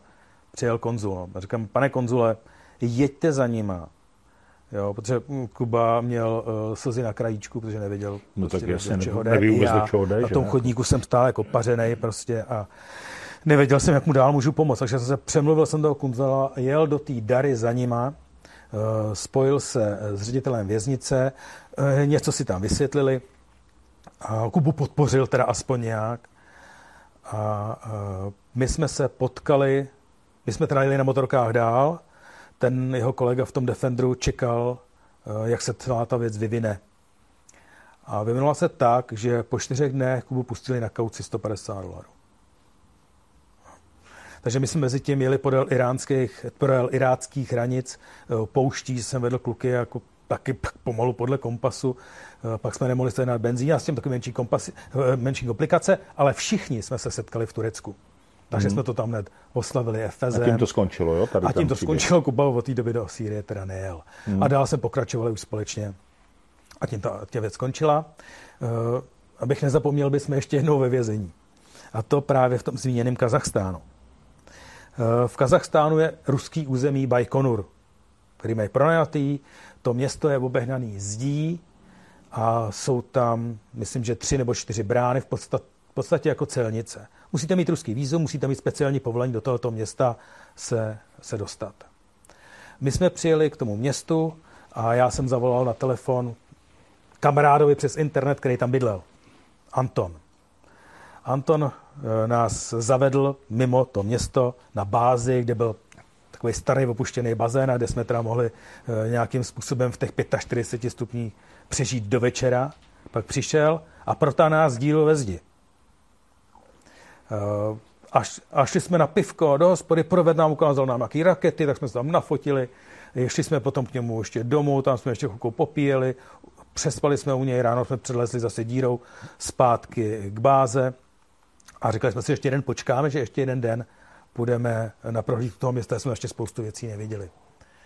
A přišla pro nás jeho žena, a zase protahla nás zase dírou ve zdi eh, do, do města a říkala, hej, pojedeš taxíkem, ty umíš dobře rusky, tak ty, Martine, ty pojedeš s taxíkem, pojedeš tady s Romanem a ještě s jedním klukem jedním taxíkem a já pojedu s těma třema druhým taxíkem. Eh, takže přijel nějaký žigulík, ona mu řekla, jeďte k televizní věži, já taky pojedu k televizní věži druhým taxíkem. Už mi bylo divný, že teda měl jiný než ten druhý taxík. A on nás zavedl přímo přes, před policejní stanici. On nás vysadil z Žigulíku. Se stáli, čekali jsme, kdy přijdou ty druzí. Žádnou televizní věc jsem neviděl. Za to jsem viděl, jak přijíždí u vás přímo k nám a řekl dokumenty. Mm-hmm. A jak jsme ukázali dokumenty, jsme nějaký pasy měli, že jo, všechno, kde máte povolení, že tady můžete být, tak kde máte ruský výzum tak jsem chvilku něco plkal, tak nás sebrali, něco jsem plkal. Jo, jo. Tak jsme v motoplcích. Jasný, jasný. Plkám. A e, dorazili jsme, e, přivezli nás do věznice a zavřeli nás, že nemáme teda povolení, a vyslýchali nás. Klasicky jeden hodnej, jeden zlej. Ten hodnej se jako byl takový smířlivý a, a e, ten zlej zase naopak jako vymazat fotky a, a kde jsme se tam vzali. A asi po, já nevím, už byla, už byla noc, tak uh, jsme, jsem zažertoval, risknul jsem to. On totiž říkal, uh, vy jste v NATO, že jo? A co já jsem měl říct? Říkal, no já za to nemůžu, tak jsme, jsme v NATO. A říkal, co myslíte, že by se stalo, kdyby my jsme vnikli do objektu NATO? A my jsme mu řekli, tam nejsou díry ve zdi. A on se začal smát. A, prostě přijal ten, ten vtip a hodil nás do toho úvazu a vyvezli nás tak na divokém západě, nás vyvedli za město a tam nás vyhodili z auta. Mm-hmm. A my jsme teda eh, šli pěšky v jednu hodinu ráno k těm motorkám a říkali jsme, a co nejrychleji tady odsud pryč prostě. Mezi tím stejně jsme to nestihli, přijeli zase nějaký policajti, kontrolovali nás, dobrý, a tak jsme odjeli asi, ještě jsem to vzal asi 50 km do stepy, tam jsme se natáhli a, a spali jsme. Já si pamatuju, že jsem tam spal na karimace, dali jsme si nějakou slivovičku a, a, a usnuli jsme na, takhle na té karimatce, jenom v trenýrkách jsem spal, to i v noci bylo uh, 30 stupňů. A ráno jsem vstal a šel jsem bos teda k té motorce a podíval jsem se pod nohy a stál jsem vedle dvou škorpionů, jako si těsně. Uh, jako myslím si, že by mi to odrovnalo, ale, ale špatně by mi asi určitě bylo. No, takže. Určitě by to zkomplikovalo ten den. Ten den, minimálně. Minimálně, minimálně. No. Tak to bylo teda vězení, kde jsem odbočil z další cesty kde jsem sehnal myslím, že tenkrát 10 motorek, nebo kolik nás bylo do toho velkého kontejneru plus to auto, s tím, že každý si udělal svůj program, ta naše parta bychom jeli spolu a ty ostatní, co se k nám přidali, abychom, abychom mohli naplnit ten kontejner, tak si udělali svůj vlastní program. Osm dní jsme čekali, měli jsme sebou člověka z Bolívie, který v Čechách pracuje. Tomu jsme zaplatili letenku, aby prostě nám pomohl při těch celních problémech a vůbec s komunikací španělsky a tak. Co si myslím, že třeba vyplatilo těch, těch 14 tisíc, nebo kolik to stálo, nebo 16, ta letenka, e, když se na to teda těch pár lidí složilo, to nebylo tak hrozný. Protože dostat tu motorku z toho celního prostoru je, je teda anabáze v Peru. Nám to trvalo 8 dní a když jsme eh, se tam potkali s Němcema, kteří už tam byli 10 dní, tak řekli, to, to, jako, to jste skvělí, to jste to zvládli, to jste mm. frajeři. Hodně nám uh, pomohl ten kamarád z té Bolívie. No. A tenkrát jsme se vydali z Peru až téměř do ohňové země.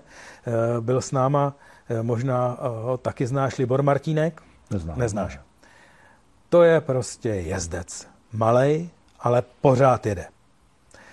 Takže ten jediný z nás dojel z Limy až do Ushuaí, teda do nejjižnějšího hmm. města, eh, který je možno jako dosáhnout, a, eh, a zpátky do Buenos Aires. A ještě tam byl dřív než my, když jsme tam nedojeli, nechal tam tu motorku stát, říkal, pošlete mi ji domů. Já musím do práce. Hmm. A pak jsem se ho teda ptal, jako kde byl a co viděl, tak říkal, že nic, že prostě jenom jel, prostě že baví prostě jezdit. Takže my jsme, my jsme klasicky udělali ty, eh, ty turistické oblasti, eh, Machu Picchu, eh, jezero Titicaca mm. A, mm, potom, já jsem měl tenkrát s dcerou. Ale zmínil jsem ti tady svoji prostě horskou nemoc, na kterou trpím, co se stalo i tentokrát. Takže já jsem přijížděl sedlo něco přes pět tisíc a ztrácel jsem vědomí.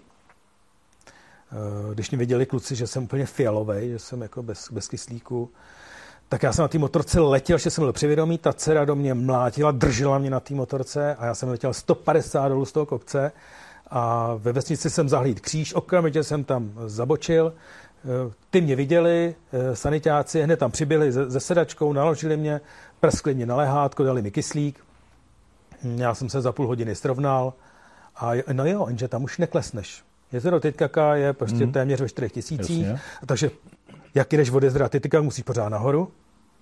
Takže se jsem znovu pohyboval ve výšce, mm, nevím, 4,5 tisíce metrů nad mořem.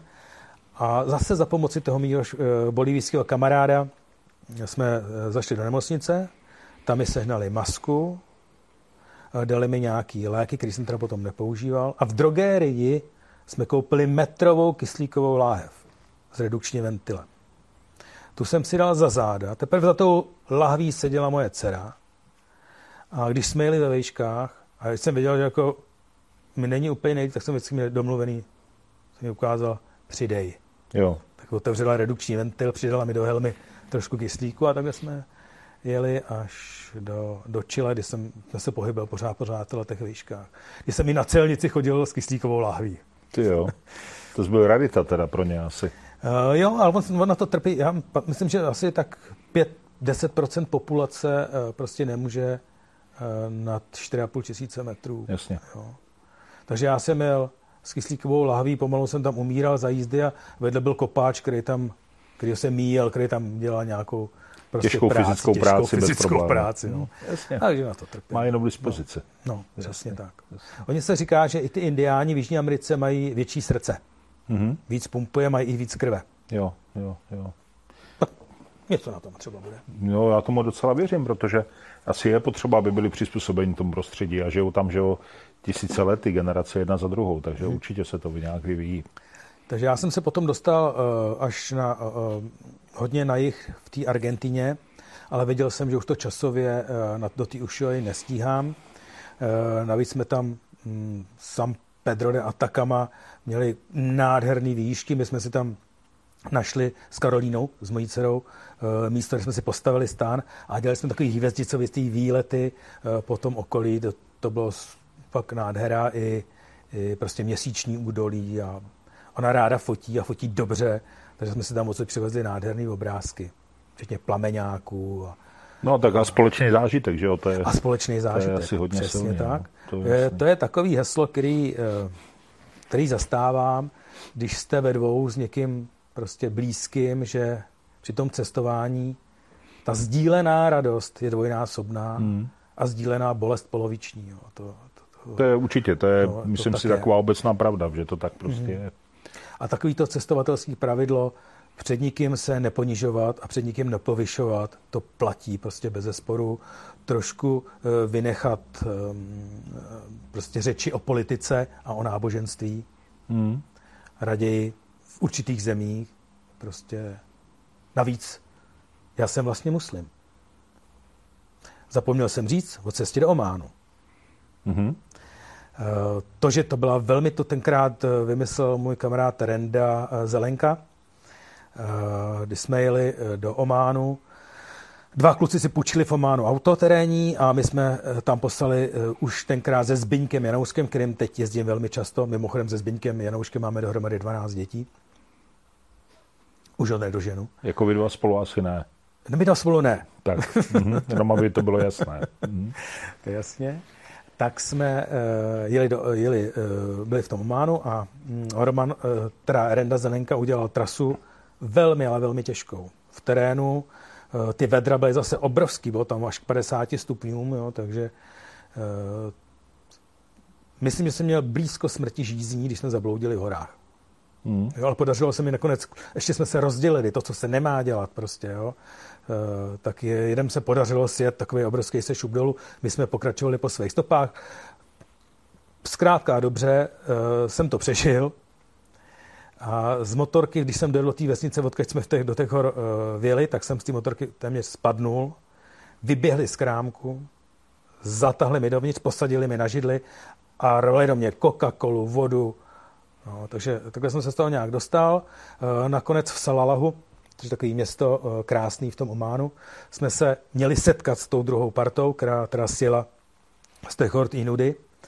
A já jsem ležel na zemi u pumpy, takhle opřený o stěnu, odpočíval jsem, čekal jsem, kdy se kdo objeví z kluků.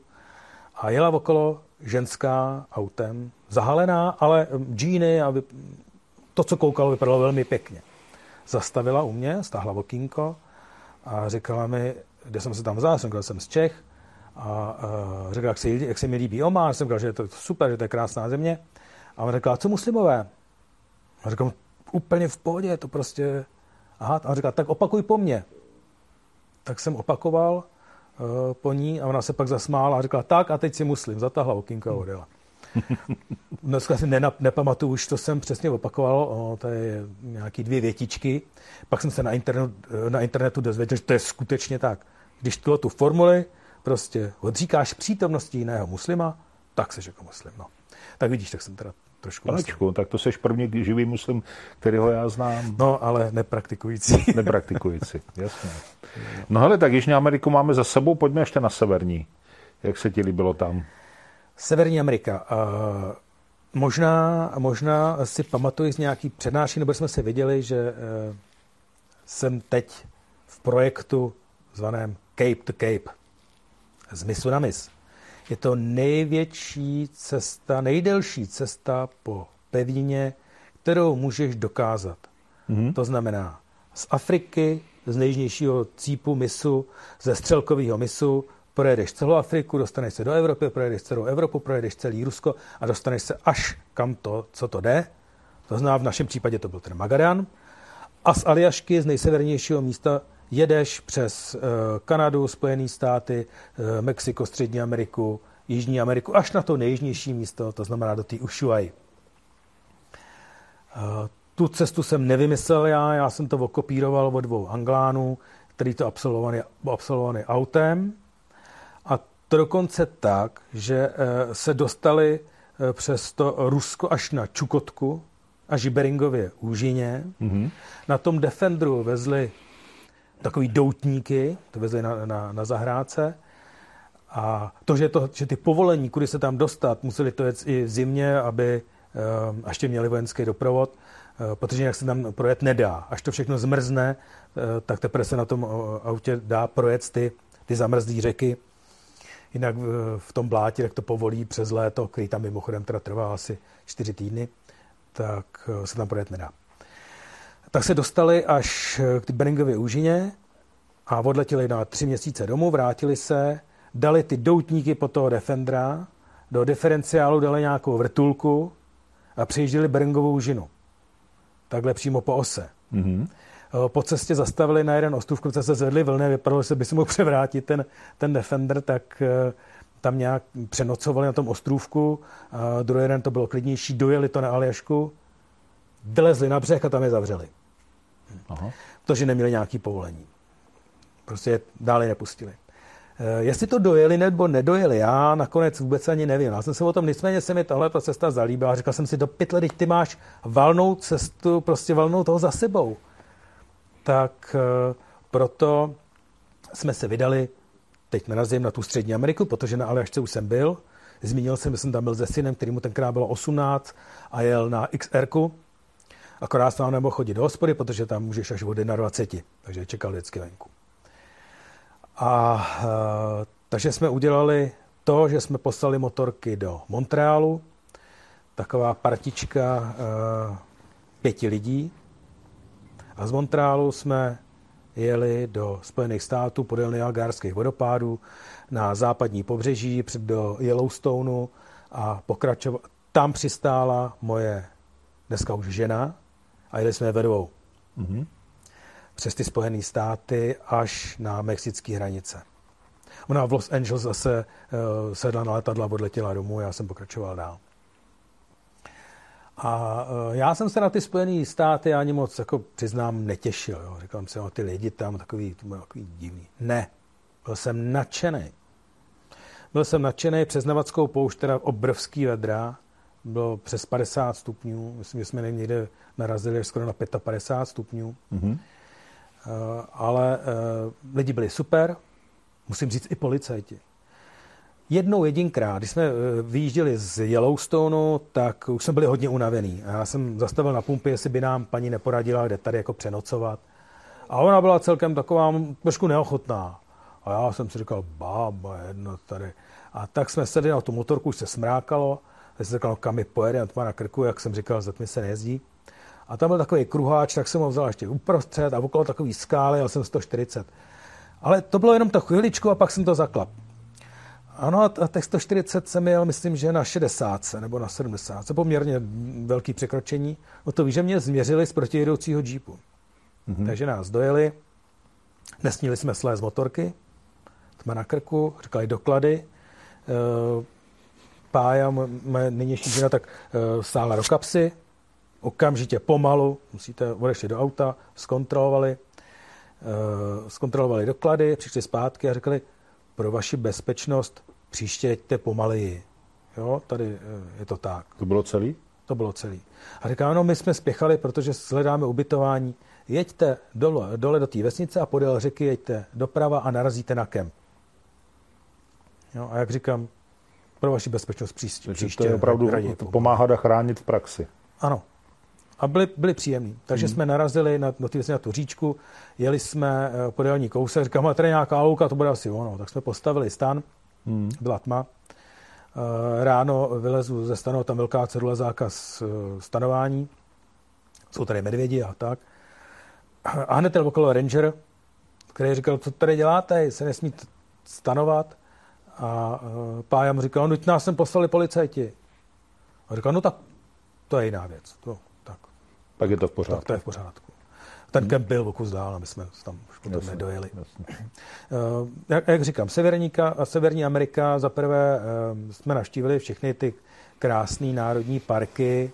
Uh, v Yellowstoneu nás trošku zaskočil sníh.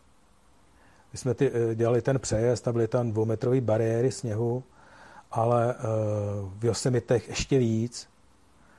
Mm, že dokonce ty příjezdové eh, cesty z té horký, rozpálený eh, pouště do toho eh, byly lemovaný prostě hradbama pětimetrovýma sněhu. Říkali místní, že tento rok napadlo postupně 33 metrů sněhu. Jo, se zase odtáhlo, ale že dohromady napadlo 33 metrů. Ale moc turistů nebylo, měli jsme na co koukat. Opravdu byl jsem ze Spojenými státama moc a moc spokojený. No. Hmm. no a ještě poslední destinace. Co by mě zajímalo, Igor Brezovar miluje Afriku. Co ty a Afrika? Máš k ním podobný vztah? Mám. Mám. Protože já, my jsme objeli Afriku do kolečka, což si mm. myslím, že eh, je těch lidí na planetě jako málo, který opravdu se podařilo obět Afriku dokola. Nejeli jsme to na zátah, jeli jsme to na čtyři etapy. Eh, ty dvě etapy jsme dělali ty poslední za jeden rok, takže jsme to jeli vlastně tři roky. Mm. Afrika je prostě divoká a tím, že ty cesty tam místy nejsou, tak to bylo prostě něco pro nás. No. Je zároveň trošku nebezpečná. Afričani jsou, jsou jiný, než, eh, než na co jsme zvyklí z, z civilizovaných zemí. Je to někdy jako, eh, na úkor, řeknu příklad, přijedete přijedete k penzionku, tam jako v té divoké přírodě se tolik spát až nedalo, ale ty ceny těch penzionků jsou, jsou prostě nízký. Eh, kolik vás je? Stojí před námi a vidí, že jsme čtyři. Mm-hmm. Ale ptá se, kolik nás je. A Janoušek mu říkal 52. Pokýve hlavou a říkal za chvilku, ale to není pravda. A říkáme, no, tak čtyři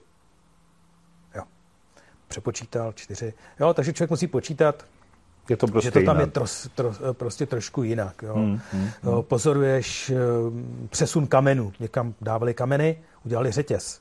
Od kolečka k tomu stromu, kam dávali okloně ty, ty, ty kameny. Jo. Takže no, pak, pak jim řekneš, proč si to kolečko jako nedají, nedají blíž, blíž. A on no. říká, ne, jak nás je pět, tak to prostě takhle je. Jo. Tak člověk se na to musí zvyknout, ale Afrika je prostě Afrika. Je, myslím si, že Afrika začíná v Mali, v Senegalu. Tomu severu já neříkám Afrika, to je prostě Arábie, i, i, i tak se tak lidi chovají. Mm-hmm. Ale pak se objeví opravdu třeba ty černý gazely, ty ženský, krásný, eh, v těch pestrobarevných šatech, který na těch hlavách eh, ty, ty čbány s tou vodou. Mm-hmm. A, a tam začíná Afrika, je zelená, jo, už tam není tolik písku, tam začíná Afrika. No. Taková Namíbie je země, kam bych se strašně rád vrátil. I ten pořádek je vidět, že to byla německá kolonie, že prostě to tam funguje. Jo. My jsme nikde na žádných hranicích neupláceli, nikdo po nás ani úplatek nechtěl. Pokutu jsme platili za celou dobu jednou, protože jsme dokázali na těch našich starých strojích, na kterých jsme to jeli, mimochodem jeli jsme to na Honda XL 600 LM, starý jednoválce, vzducháče s velkou nádrží a všichni jsme na nich jeli, aby jsme vezli jedny náhradní díly, že jo? Jo, jo, jo. Ty motorky se, jsme opravovali každý den, to teda musím uznat. Každý den jsme na tom něco dělali, jo. Ale ty, co se podívali do motoru, tak ty teda nedojeli. Eh, ve finále motorky dojeli tři, ale lidi dva. Protože ten uh, standardikal, který uh, tu poslední etapu odřek a, a na jeho motorce jel náhradník. Jo, rozumím. Martine. Bylo to náročné, ale Afrika byla náročná. A když se na to dívám zpětně, protože už je to čtyři roky, co jsme se vrátili, tak si myslím, že to byl opravdu majstrštyk. A ještě navíc, my jsme polovičku toho jeli v terénu, že jo? No to je to, co jsem se právě chtěl zeptat. My jsme najeli 32 tisíc kilometrů a z toho polovičku prostě v terénu. Co tě víc baví na tom cestování? Ta jízda samotná v tom terénu, že evidentně to užíváš, že prostě děláš rád prostě ty, to dobrodružní cestování eh, ve formě toho, toho bláznění, blbnutí na té motorce, a nebo víc tě zajímají ty destinace a ty cíle a takový ty, ty výhledy, pohledy, zážitky, hmm. nebo je to všechno dohromady? Tam to schrnu asi tak, že, mm, že eh, mě, já si udělám, když plánuju, udělám si body, který chci vidět hmm. a ty spojuju po těch nejmenších nitkách, pokud to jde. Protože eh, cestování po dálnicích je prostě všude stejný. Pumpy a hlavně eh, velký města já jsem poměrně taky vyhybám, pokud zvlášť žiju v Praze. jednom z nejkrásnějších měst na světě, jo, tak eh, já, já se nepídím po památkách tolik v jiných městech. Mě baví ty přírodní památky, ty, ty úkazy. To mě mm-hmm. strašně baví a ty spojuju po těch nitkách. Ty, kde chcete potkat ty lapky, ty, co vás prostě jsou schopný okrást, jak jsem říkal, jsem je stalo nedávno v Sardinii, teda v Itálii. Uh, u velkých měst, na těch dálnicích, Jasné. u těch pump, tam jim kvete pšenka. Jo, na těch vesnicích jsou ty lidi, ty, ty vás spíš pozvou domů, nebo řeknou, tady si prostě udělejte bydlení u nás na zahradě, nebo někde, eh, my vám ještě uděláme oheň, dáme vám nějaký, doště se sáma podělí. Rozdělí. Jo? Hmm. A tohle to mě baví. Tohle miluju. A to nezažijete na dálnicích a na velkých asfaltových silnicích. To určitě ne. Jo, tam vám pomůžou, eh, vyndají nějaký nářadí, když něco opravujete, ještě, ještě se chtějí zúčastnit té opravy. Jakou máš před sebou ještě nějakou vysněnou destinaci, nebo co je dneska? Máš letos 60, to je takový, vybízí to k nějakému bilancování a plánování. Mm-hmm. Bývá to takový jakýsi psychologický předěl. Co je před tebou? Zmínil jsem tu uh, cestu, uh, ten projekt Cape to Cape, kdy jsme vyrazili z Kanady dolů. Stojím v Ekvádoru. Ostatní z té party dojeli už do té Ushuaí a odletěli domů. A motorky jsou buď na cestě v tuhle chvíli, možná už i dorazili. Mm-hmm. Já jsem v Ekvádoru, což je poměrně od Ushuaí, eh, od toho nejjižnějšího města, poměrně ještě dost daleko. Jo, myslím si, že to je vzdušnou čarou třeba jako 6 tisíc kilometrů. A stojím v Ekvádoru proto, protože eh, v tu dobu, kdy jsme plánovali další odjezd, tak eh, posunout se blíž k té Ushuaji. Eh, mi odcházela maminka tady z toho světa a já jsem s ní samozřejmě zůstal. A nechal jsem si uletět letadlo a kluci popojeli.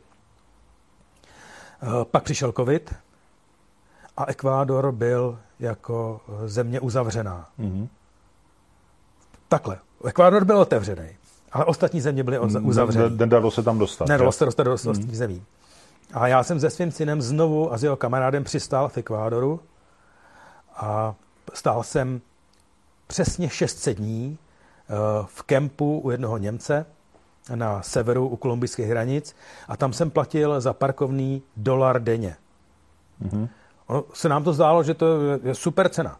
Ale když tam 600 dnů nejste, takže první, no, co roste. po přistání e, prostě nastane, je e, vypláznou 600 dolarů jako, což je polovička rozpočtu, jako je, je hodně. Jo. Takže kluci si půjčili motorky eh, v půjčovně a obkroužili jsme Ekvádor mm-hmm. do, pomalu do kolečka. Ekvádor je nádherný, je to malá země, myslím, že druhá nejmenší v Jižní Americe, ale je tam všechno. Jsou tam šestitisícovky hory, eh, je tam moře, eh, máte tam i kus písku, džungle. Jo, je tam opravdu je, jezera, řeky. Jo, ta země opravdu stojí za to. A já jsem se posunul níž do, uh, blíž k ruánským hranicím, do města Kuenka, kde stojím v pivovaře českým.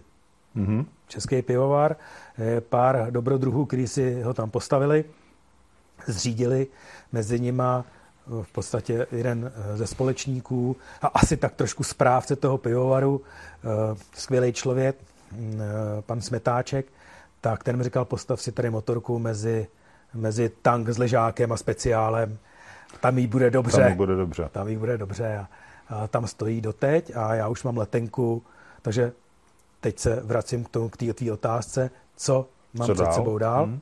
A já už mám na říjen letenku, klukům se ta eh, cesta z toho předloňského roku tak líbila, že chtějí se mnou znova do Ekvádoru, že si znova půjčí motorky a pojedou se mnou. Tak a teď co dál? No, já pojedu, to je zatím neznámá, protože ta letenka je na říjen. Eh, jak já se k tomu postavím? Mám na to čas. Vím, že letenku mám na čtyři týdny, zpět, eh, zpáteční. Buď teda obkroužím eh, Ekvádor po cestách, kudy jsme ještě nejeli a hm, hodně jsme míjeli pobřeží, byli jsme spíš v horách, takže možná teď bychom vzali hodně pobřeží. Hm, chtěl bych vidět asi Verliby, jestli se podaří. Mm, oni odplouvají právě koncem října, jsem zvědavý, jestli nebudou pryč. Mm-hmm. A, a pak jde o to, jestli pojedu dál sám na jich do Chile, kde můžu, eh, kde můžu nechat motorku. A je zajímavý, se to všechno motá okolo toho piva a uh, okolo destilérky, protože kluci stáli v destilérce u Jelínka, který má v Chile. Má v Chile, má ty plantáže svoje, no. Ty, ano, no. takže tam stáli kluci a stojím v pivovaře. Jo, jo, jo. A, tak uh, buď bych dojel tam a tam Já to Jelínka, ta kořálka. No, vidíš. Možná je z čilských Možná je z čilských hrušek. Nebo hrušky. hrušky tam mají. Ne, tak tohle není hruška, tohle je strovice, tak to určitě je lokální. Takže buď tak, ale na to mám čas se rozhodnout. Ono další limitující eh, je to, že téměř v každé zemi Jižní Ameriky můžeš být maximálně tři měsíce se svým strojem. Mm-hmm. Já už loni jsem tam byl 600 dnů. Za každý den prodlení hrozí pokuta okolo 150 dolarů. Až do 500 dokonce někde píšou. Mm-hmm. No tak to, to jsou řádově miliony prostě, že jo? Jasně. A jelikož jsem tam bez povolení, bez takzvaného typu uh, Temporary Importation Permit, který ty dostaneš na hranicích a od té doby ti plyne tři měsíce na to opustit Ekvádor nebo jakoukoliv jinou zemi v Jižní Americe. Tak a co mi teď zbývá? Buď se dostat, já jsem ilegálně překročil hranice s motorkou, abych neměl tenhle ten záznam. Co bylo pro tu chvíli perfektní, ale krátkozraký. Protože při opuštění Ekvádoru tenhle ten dokument budou chtít vědět. Jasně. A e, co mi zbývá? Ilegálně překročit zpátky hranice do Kolumbie, nezastavit celníkům, nejak tam pokličkovat, dělat přitroublýho, dostat se do Kolumbie, jít na kafe na tři hodinky a oficiálně opustit Kolumbii a oficiálně e, vjet do Ekvádoru a pak máš tři měsíce na to. To se může podařit, je to teda asi trošku bude oříšek, ale buď tak, anebo teď je e, další řešení. Já jsem se v pivovaře seznámil i s Kazachem, který v Ekvádoru žije, a ten mi nabídl, že mi zkusí udělat ekvádorskou značku. Mm-hmm. A to je teď v řešení, už to mělo být hotový před třema měsícema, tak jak to e, v zemích Latinské Ameriky je, všechno má svůj čas. Takže eh, vždycky, když se mu přes WhatsApp ozvu, tak mu řekne, no ještě to není, protože něco, ale už to bude v úterý. No tak těch úterků už bylo mraky. Pořád mám čas, letím až v říjnu. A eh, v podstatě, když, to, když tomu nedojde, že bych měl ekvádorskou značku, tak teda budu muset risknout ten průjezd do té Kolumbie a vrátit se zpátky. Pokud budu mít evropskou značku, přemýšlím o tom, že tu motorku nechám vždycky zase zpátky v Ekvádoru. Mm-hmm. V tu chvíli se na vás nevztahuje limit samozřejmě tříměsíčního opuštění toho státu. Takže bych jel Argentina, Chile, udělal si nějaký kolečko a vrátil se zpátky a lítal tam jako na chalupu. Jo, prostě v tom Jasně, jednou zónu. Prostě se svíz na motorce. Se svíst. Tak, to je jedna šance. A druhá šance je ta, že tu motorku můžu prodat. Já v podstatě už s ní do Čech nepočítám. Mám dalších pět motorek. Mm-hmm. Jo? Někteří jsou veterány, samozřejmě nejezdím na tom, ale já neumím jezdit prostě na třech motorkách na jednou. To nikdo. A než abych platil té motorce cestu zpátky, mm, řádově 50 tisíc minimálně, tak bych ji tam radši prodal. A pokud by to byl někdo z Čechů, eh, kdo by pokračoval v tom, co jsem začal, tak by mě to vůbec nevadilo. Mm. Přenechal bych mu svoji motorku a on by na ní mohl cestovat a pokračovat v tom, co jsem já začal nebo co tam budu. Takže na to rozmyšlení, jak budu pokračovat, jestli budu eh, cestovat nebo dojedu až do té Ushuaí. Já tam mimochodem už byl. Jo?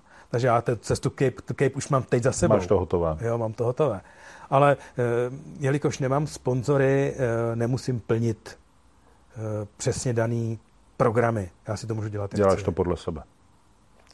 Martine, děkuju moc. Já.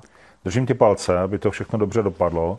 Musím říct, že jsem z toho nadšený, protože eh, znám tě roky, ale netušil jsem, že jsi takovýhle dobrodruh a takovýhle velký jako, no, cestovatel a takový, řekl bych, i cestovatelský renesanční člověk, protože tam je všechno, že jo, v tom, co si říkal. Je tam horolezectví, je tam turistika, je tam dobrodružství, je tam, je tam samo o sobě cestování. Líbí se mi to, že jezdíš občas s dětma, to se mi líbí hodně, je to takový i to, tohle mě to tak jako docela oslovuje, líbí se mi to. Děkuju moc. Já je miluju, ty děti, takže beru rád. To tak my rodiče míváme. A, a nejhorší je, že jsou asi po mně. Jo, bude to pokračovat. Zahájil si dynastii. Ano. Přátelé, doufám, že jste si to užili. Já teda moc, Martin, opravdu upřímně z celého srdce děkuju. Jsem rád, že jsi přišel. Budeme tě sledovat na Facebooku, budeme se dívat na tvoje přednášky, určitě na Motoroutu, počítám, že tam se budeš vyskytovat Trošku se mi to komplikuje teď, co bude s Motoroutu, ale uvidíme. Tam včas vědět. Doufejme. Tak se měj hezky. Přátelé, vy taky a nezapomeňte, eh, motoplky budou pokračovat, zase tady bude někdo další, nový host, tak určitě bude podobně zajímavý, tak se na nás dívejte a hlavně jezděte s rozumem. Tak se mějte hezky. Zdravím všechny posluchače motoplků a šťastnou cestu.